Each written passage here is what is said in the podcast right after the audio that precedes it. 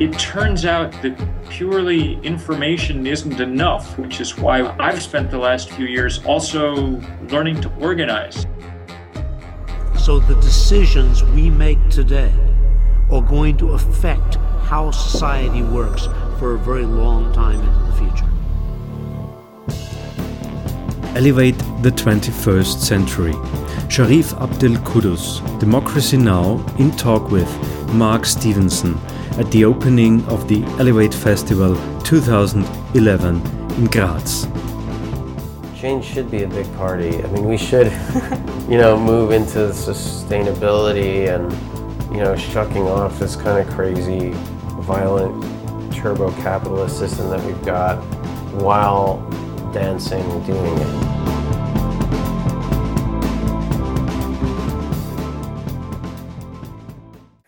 Last year, if any of you were here last year, the, the title of the conference last year was Civil Society. And since last year, we have seen increased and continued civil action around the world, from the Arab Spring through to movements like Occupy Wall Street. And of course, just today, um, you know, we have seen Colonel Gaddafi killed, and uh, hopefully the end of his regime. Certainly, part of that was to do with civil action. At the same time, in Tunisia, which is the nation that started or ignited the Arab Spring, they will be holding their first democratic elections in three days' time. And then at the same time, we have uh, civil unrest in Greece right now. People are rioting right now in Greece um, because they're talking or uh, trying to uh, uh, object to the austerity measures and the cuts uh, that are occurring across the Eurozone. It's a great pleasure, therefore, if we're going to think about this idea of, of civil society, to bring to you, uh, live from Egypt, I hope, a man called um, Sharif Abdel Kouddous. Some of you will recognize that name. He's a journalist, probably uh, most famous for working on a program called Democracy Now!, which is a US TV program.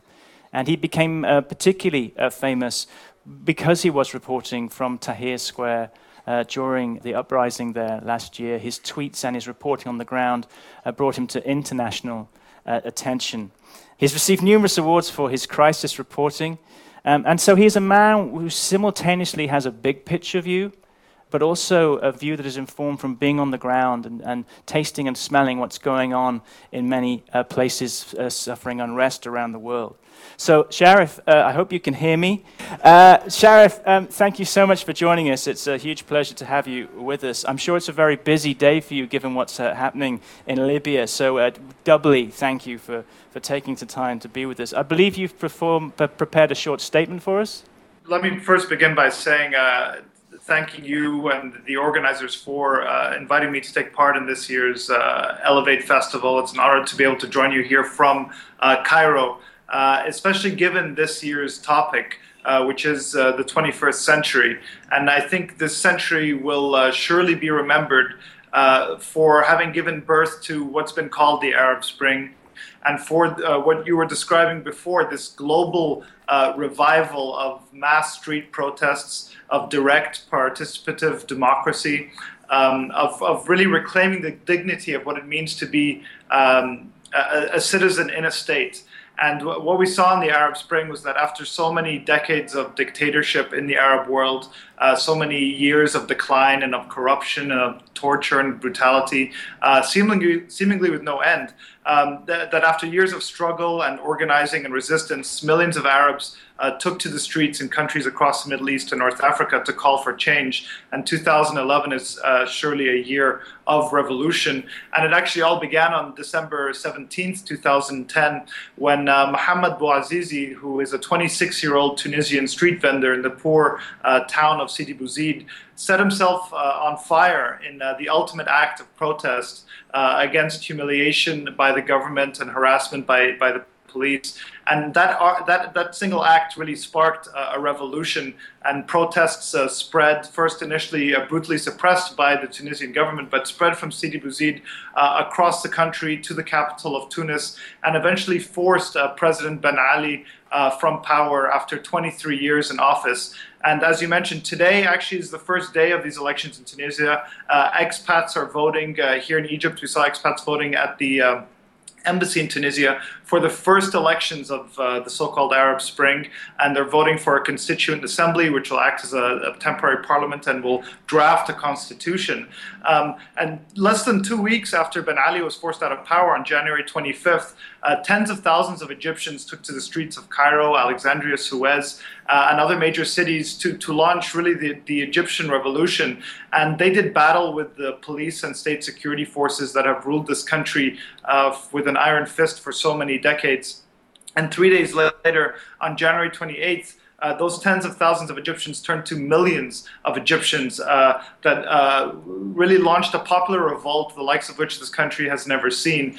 And uh, despite the tear gas and despite the bullets and despite the beatings and the violence, uh, they won the streets. And in Cairo, they won Tahrir.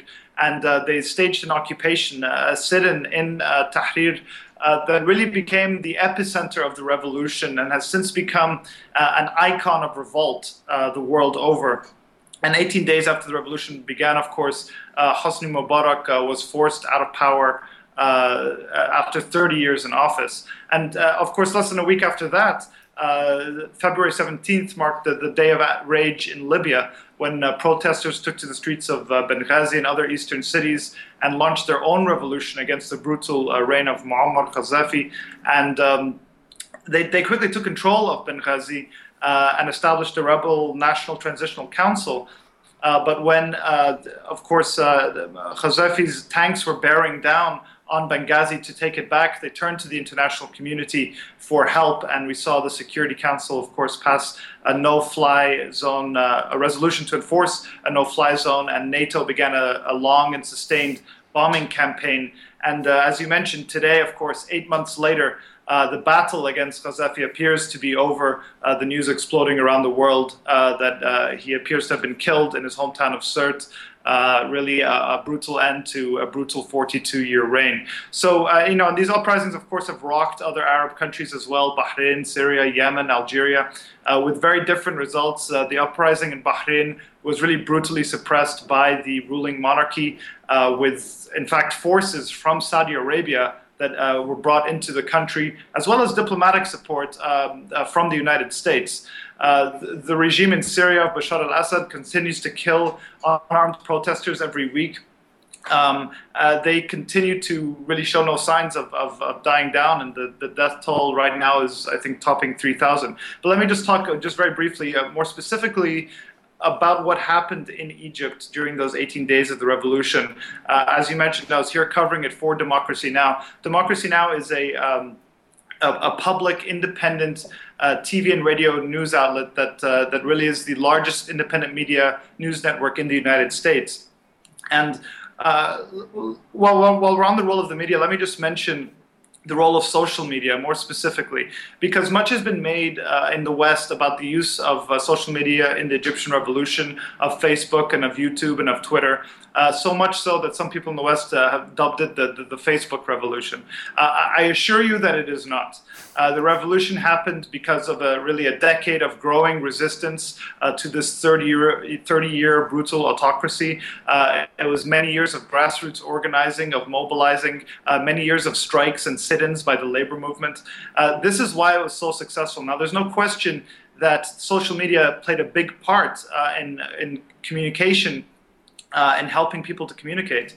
Uh, but much like other te- communication technologies, uh, like pamphleteering, like wire services, like the radio, like television, uh, like the internet, uh, social media is really just another technological advance in communication. And this revolution would have happened regardless. It may have taken a little longer, uh, but it would have taken place. And finally, let me just say a, a note on the, the role of independent media and uh, and Democracy Now. Uh, one of the philosophies of Democracy Now is to uh, allow for people's voices uh, to be heard, uh, to give voice to the voiceless. And during the uprising, uh, the 18-day uprising in Egypt, we would speak to people in Tahrir Square we interviewed men and women, young and old, rich and poor, in Arabic and in English. Uh, you heard their concerns, their frustrations, their hopes, why they were the, why they were protesting, what they were calling for.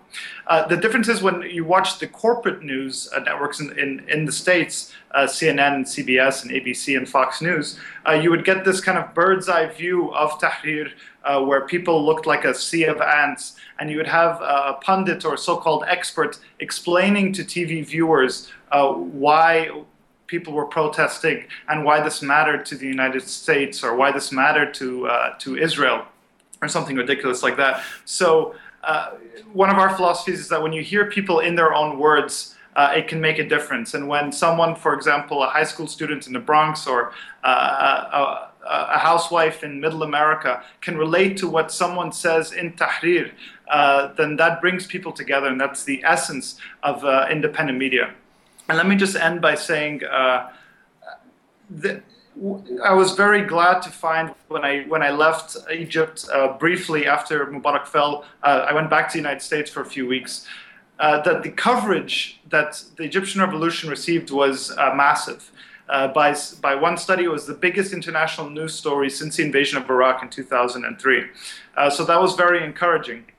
And uh, we also saw a shift in the coverage. Uh, while in, initially many of the journalists that were brought to Egypt from the States participated in what is the so called false sense of objectivity uh, that is really the ruin of US journalism. Uh, so you would have people like Anderson Cooper of CNN saying initially that the Mubarak government is saying this and the protesters are saying this and, and, uh, and equating the two. Uh, well, Anderson Cooper actually was uh, was was beaten uh, on a day when Mubarak sent his thugs into Tahrir Square and su- sustained some minor injuries. And you saw what happened the next day, and it, he actually started calling things like they are. He said, uh, "This is a, a brutal 30-year autocrat."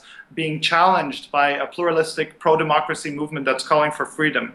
And so he moved away from just stenography of saying what people are saying uh, to calling things as they are. And that really is the essence of independent journalism and a final note, I think I'm probably going over on time, is uh, we also try not to engage in, in parachute journalism. So uh, reporters, uh, you know, are usually flown in from around the world to do a story, then they leave a few days later, and the story is forgotten. So the coverage of the Egyptian revolution was massive, yes, but uh, the revolution is still ongoing here. Uh, the revolution is really heating up here uh, against the military regime that took the reins of power from Hosni Mubarak uh, on February 11th.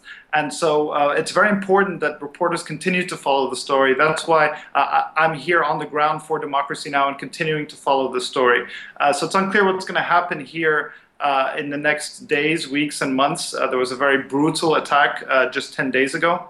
But regardless of what happens, there's been a, rebirth of something new in Egypt and in the region. And the victory chant in Tahrir, the day that Mubarak was ousted, was Irfa rasak in Tamasri, which means raise your head up high, you're Egyptian.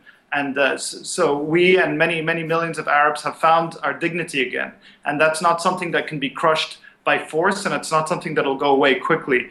And uh, as you mentioned, uh, these revolts have served to really inspire a worldwide revival of street protests, like we saw in Spain, we saw it in Greece, in Italy, in Chile uh, and of course Occupy Wall Street. Uh, all across the world, people are are, are uh, battling the effects of capitalism, of neoliberalism, and so. Uh, the, the theme of uh, Elevate, uh, the Elevate Festival this year is the 21st century. Well, I think the 21st century is really the beginning of a global call for dignity, a global call for equality, and really, I'm proud to say it's only the beginning. Thank you.